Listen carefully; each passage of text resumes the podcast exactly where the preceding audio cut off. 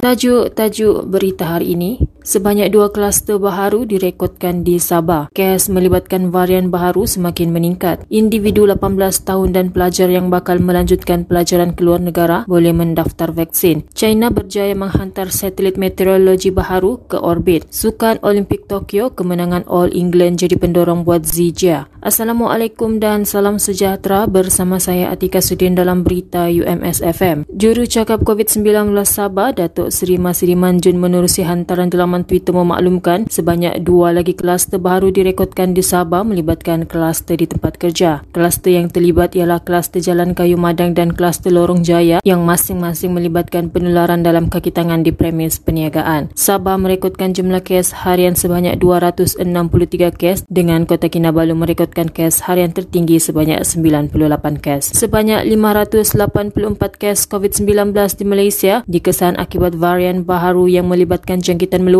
dan pantas serta menular menerusi bawaan udara. Menteri Kesihatan Datuk Seri Dr. Adam Baba memaklumkan varian baharu itu dikesan menerusi beberapa tindakan pencegahan varian Delta termasuk jujukan genom susulan kenyataan Pertubuhan Kesihatan Sedunia WHO bahawa negara tertentu terancam dengan varian baharu itu. Daripada 584 kes, 40 kes adalah varian Delta, varian Beta sebanyak 136 kes, varian Alpha sebanyak 10 kes kes dan varian membimbangkan VOC sebanyak 392 kes. Vaksinasi COVID-19 boleh diberikan kepada individu yang melanjutkan pelajaran ke luar negara dan mereka yang telah mencecah usia 18 tahun pada 2021 dengan kebenaran ibu bapa dan penjaga diperlukan. Menteri Penyelaras Program Imunisasi COVID-19 Kebangsaan Khairi Jamaluddin memaklumkan pelajar yang mendapat peluang melanjutkan pelajaran ke luar negara boleh mendaftar untuk vaksinasi awal di aplikasi MySejahtera. Setakat ini sebanyak 8,600 615 janji temu bagi permohonan awal untuk kategori pelajar yang ingin menyambung pengajian ke luar negara telah diterima. Berita luar negara. China berjaya menghantar Feng Yun 3E FY3E yang merupakan satelit meteorologi baharu ke orbit sasarannya dari pusat pelancaran satelit Jiuquan di wilayah Gansu. FY3E yang dilengkapi 11 muatan penderiaan jauh disifatkan sebagai satelit meteorologi pertama dunia yang berada di orbit. FY3E direka dengan jangka hayat selama 8 tahun berfungsi untuk mengetahui suhu dan kelembapan atmosfera bagi meningkatkan keupayaan ramalan cuaca di China. Berita sukan. Pemain perseorangan lelaki nombor satu negara, Li Zijia percaya kemenangan All England 2021 pada Mac lalu adalah pendorong untuk mencapai kejayaan besar di Sukan Olimpik Tokyo bulan ini. Sebelum ini, Zijia menang selepas menewaskan pemain nombor dua dunia, Victor Azelsen dari Denmark dengan 30-29, 20-22, 21-9 dalam perlawanan akhir di Birmingham. Kejuaraan tersebut merupakan ke kejohanan terakhirnya sebelum membuat penampilan